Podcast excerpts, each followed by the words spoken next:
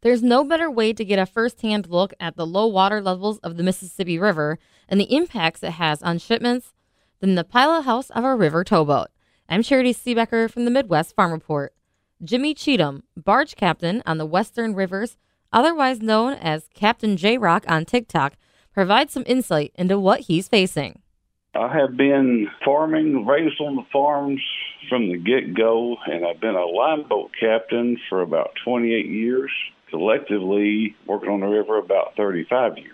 I guess the biggest draw would be the I live in a rural America here in, in Bootheel, Missouri, and there's not a lot of job opportunity. My dad was a, a wheelman on the boat, and my grandfather was as well. And uh, I tried to break away. I went to college, got a degree. Just no doors would open up. I worked my way through college, so I went back out there on the boat, and that's where I stayed. During peak harvest, all we heard about really was the low water levels and how that was affecting transportation.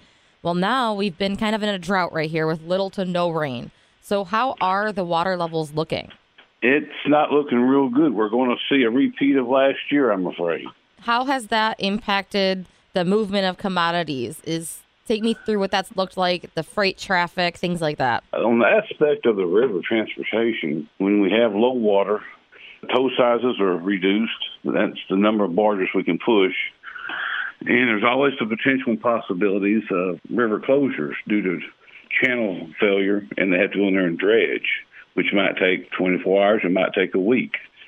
That's one of the things that hampers us during low water stages.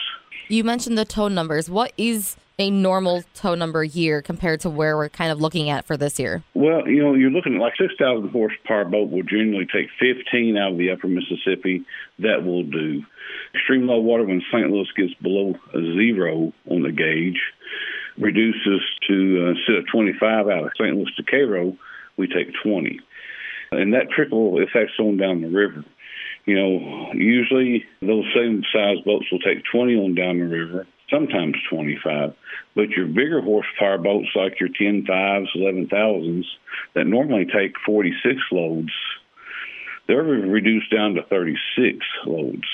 And that causes a backlog of barges in the fleets.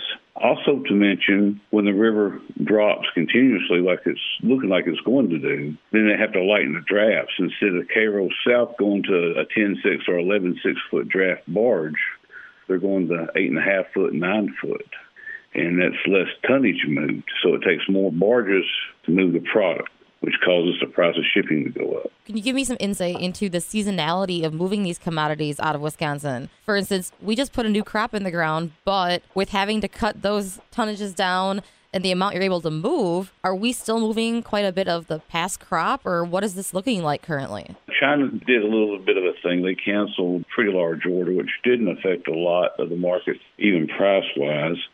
The long term effect that we're looking at for like Iowa, Wisconsin, Minnesota, moving product, it could divert to rail if the lower Mississippi gets congested due to low water. So, what products are you hauling? I know you're back on land now, but when you were out there most recently, what have you been hauling, or are you seeing more of a demand for certain products than others? Right now, we're still trying to get a lot of agricultural products to move north into the cities in St. Paul, Minnesota, and all destinations in between.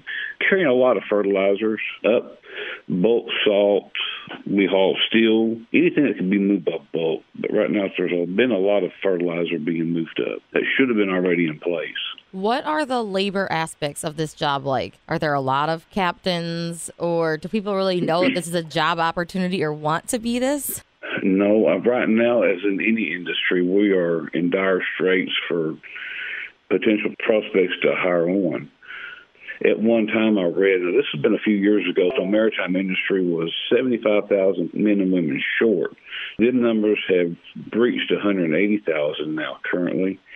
And our industry, just on the Western Rivers aspect of it, is hurting. We're not getting the, the, the younger people out there to work. The potential to move up to a chief engineer or to a wheelman or pilot or captain, advancement is can happen real quick for you. You put in your time, which the Coast Guard requires a certain set of hours that you have to work before you can apply for like a, a mate's or a uh, apprentice license to be a pilot. You know, a young gentleman or gal starting out about 18 to 20 years old can be in the wheelhouse if they really work hard by the time they're 28 making six figures. But the competition to that is there's a lot of trade skills today in manufacturing facilities is paying close to the same thing where they can be home. How has that labor shortage then affected movement? Is there a certain amount that you're behind because you don't have as much labor to be able to move these things? No, we are keeping the boats crewed right now, but in the future, I can see a potential effect. Um, and I say that in respect to the number of uh, baby boomers that has retired out of the industry. Then you've got the Gen X. You know, we're all looking at retirement between now and the next eight years. I'm thinking there there could be some potential uh, issues here in about 10 to 12 years. We rely on the Mississippi River. So, is there anything happening at key ports or disputes that are affecting the transportation of these goods? Right now, there's not. Now, they're having a little issues on the lower Mississippi when it gets to down around zero in places. I know our Slackwater Harbor in the New Madrid area, I think, is experiencing some difficulty loading barges to 10 6 draft or 10 9 draft. And that's happening on down the river. You're going to see a lot of ports or a lot of facilities, granaries, fertilizing docks, whatnot, loading at a uh, lighter draft. And there's potential that if the river continues to fall like last year, some of these facilities won't be able to load or ports will be too shallow. You mentioned the possibility of some of this transportation switching to rail. Is there tension with rail going on? Between the barge industry and rail, as far as tension, no. It takes all three methods of transportation the trucker, the railway, and the waterways to keep America moving. What happens when we get backed up and they try to divert to rail? It puts a lot of tension at that point on rail because they have to bring more box cars out, they have to bring more engines out. And like any other industry, they have a labor issue themselves, older equipment, and it's hard on the entire network. Are there any other key challenges right now that you're seeing that are affecting the transportation? Weather is our biggest on site that we really have to watch. As far as you know, transportation itself, the products that we have to move, no. I mean, you know, our river systems are maintained and they continuously have to maintain them in low water. It takes, like I said, with dredging and efforts to, to keep the channels open.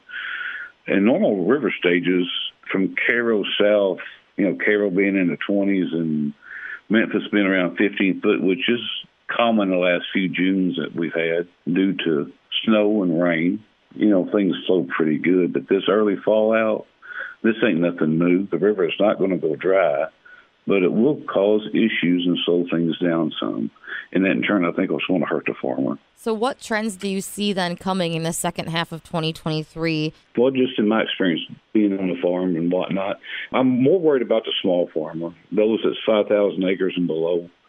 They may have to uh, co-op and build some uh, grain storage facilities there on the farm and be able to store their product until later into the fall especially the central Midwest, when it's not uh, accessible by rail to send to the West Coast, and most of our products go south to the Gulf of Mexico and go out. The cost of fertilizer right now, man, is a killer on the farmer. I think toward the fall, if, if the farmer had the facilities and the storage to do it, I think that if they could book and buy fertilizer, I mean, it's like throwing the dice on price that's one of the big things right there. It seems like in my area that might slow the farmer down some.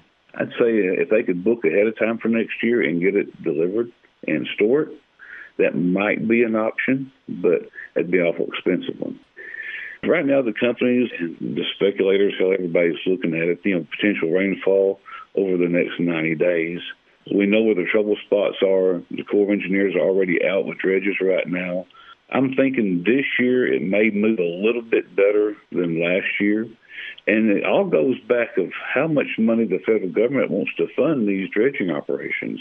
I mean, the waterways were developed by the federal government, and if they're going to maintain them or not. We're blessed the fact that Lock 24 and 25 will be built, and they've already started the groundbreaking procedures on new lock chambers, 1,200 foot chambers with those two locks, which will expedite southbound tonnage or even northbound tonnage on the upper Mississippi The farmers today are more uh, educated into the sense of world affairs. I think my advice to the farmers is stick together, help one another, and watch those uptrends in the markets. I mean, you know, South America is one of our biggest competitors right now, and if they start having a not so good year, then it's time for us to step up and uh, support that means and profit from it. That was Jimmy Cheatham, barge captain on the Western Rivers. Look for the link to his TikTok page in the article on our website for informational videos and a first-hand look into how things are going on the Mississippi River. You can find that at MidwestFarmReport.com. From the Midwest Farm Report, I'm Charity Seebecker.